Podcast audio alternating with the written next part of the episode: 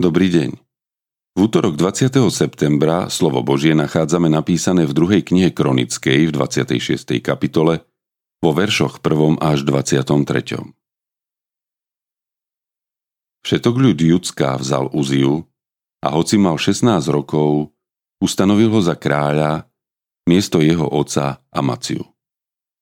On opevnil Élód a vrátil ho Judsku, keď kráľ usnul so svojimi otcami. Uzia mal 16 rokov, keď sa stal kráľom a 52 rokov kráľoval v Jeruzaleme. Jeho matka sa volala Jecholiá z Jeruzalema. Robil, čo je správne v očiach hospodinových, všetko tak, ako robil jeho otec Amacia.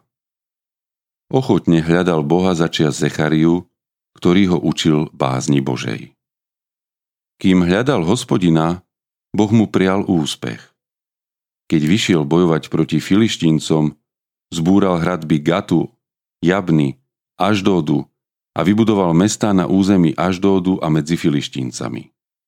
Boh mu pomáhal proti filištíncom i Arabom, ktorí bývali v Gúr Bále a proti Meuncom. Amónci odvádzali Uziovi poplatok a povesť o ňom prenikla až po hranice Egypta lebo mimoriadne rozvinul svoju moc. Uzia vystával veže v Jeruzaleme, na rožnej a údolnej bráne a opevnil ich. Vystavali veže na púšti a vykopal mnoho cisterien, lebo mal veľa stáda na nížine a na rovine, oráčov a vínarov v pohorí a v sadoch, pretože mal rád pôdu. Uzia mali vojsko z bojovníkov, ktoré tiahlo v čatách do boja v počte ako bolo ščítané písarom Jeielom a úradníkom Másejom pod velením Chananiu, muža z kráľovských hodnostárov. Celkový počet rodinných predákov, udatných bojovníkov, bol 2600. Pod ich velením stála vojenská moc 370 tisíc bojovníkov, ktorí mali bojovou silou pomáhať kráľovi proti nepriateľom.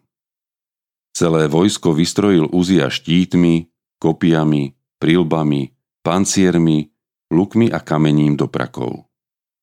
V Jeruzaleme zhotovil dômyselne vymyslené vojenské zariadenia, ktoré mali byť na vežiach a na nárožiach na vystreľovanie šípov a veľkých kameňov. Povesť o ňom prenikla ďaleko, lebo sa mu dostalo predivnej pomoci, kým nezmocnel. Ale keď zmocnel, spišnilo mu srdce k záhube. Previnil sa proti hospodinovi, svojmu bohu, keď vošiel do chrámu hospodinovho kadiť na kadidlovom oltári. Za ním vošiel kňaz Azaria a s ním 80 kňazov hospodinových, udatných mužov. Postavili sa proti kráľovi Uziovi a povedali mu Uzia, nepatrí sa tebe kadiť hospodinovi, ale kňazom, synom Áronovým, ktorí sú posvetení na kadenie. Výjdi zo svetine, lebo si sa previnil a nebude ti to kúcti od hospodina Boha. Na to sa Uzia rozhneval. V ruke mal kadidelnicu. Rozhneval sa na kňazov, keď stál pred nimi v dome hospodinovom pri kadidlovom oltári a objavilo sa mu na čele malomocenstvo. Keď sa obrátil hlavný kňaz Azaria a ostatní kňazi, tu zrazu bol malomocný na čele. Chytro ho odtiaľ vyhnali, ba i sám sa náhlil výjsť, lebo ho ranil hospodin. Tak bol kráľ Uzia malomocný až do svojej smrti. Býval v osobitnom dome, pretože bol vylúčený z domu hospodinovho. Jeho syn Jótám bol nad kráľovským palácom a spravoval ľud krajiny. Ostatné Uziové činy, skoršie i neskoršie, opísal prorok Izaiáš syn Ámovcov.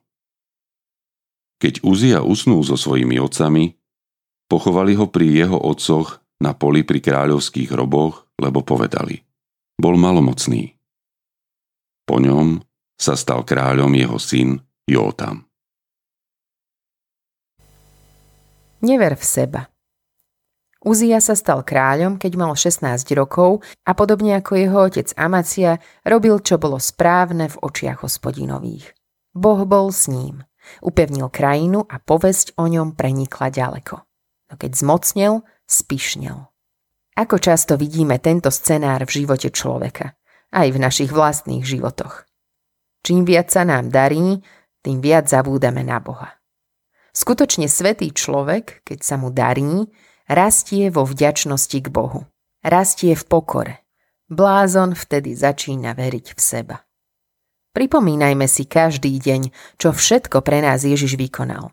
Že sme tým, čím sme, len vďaka nemu.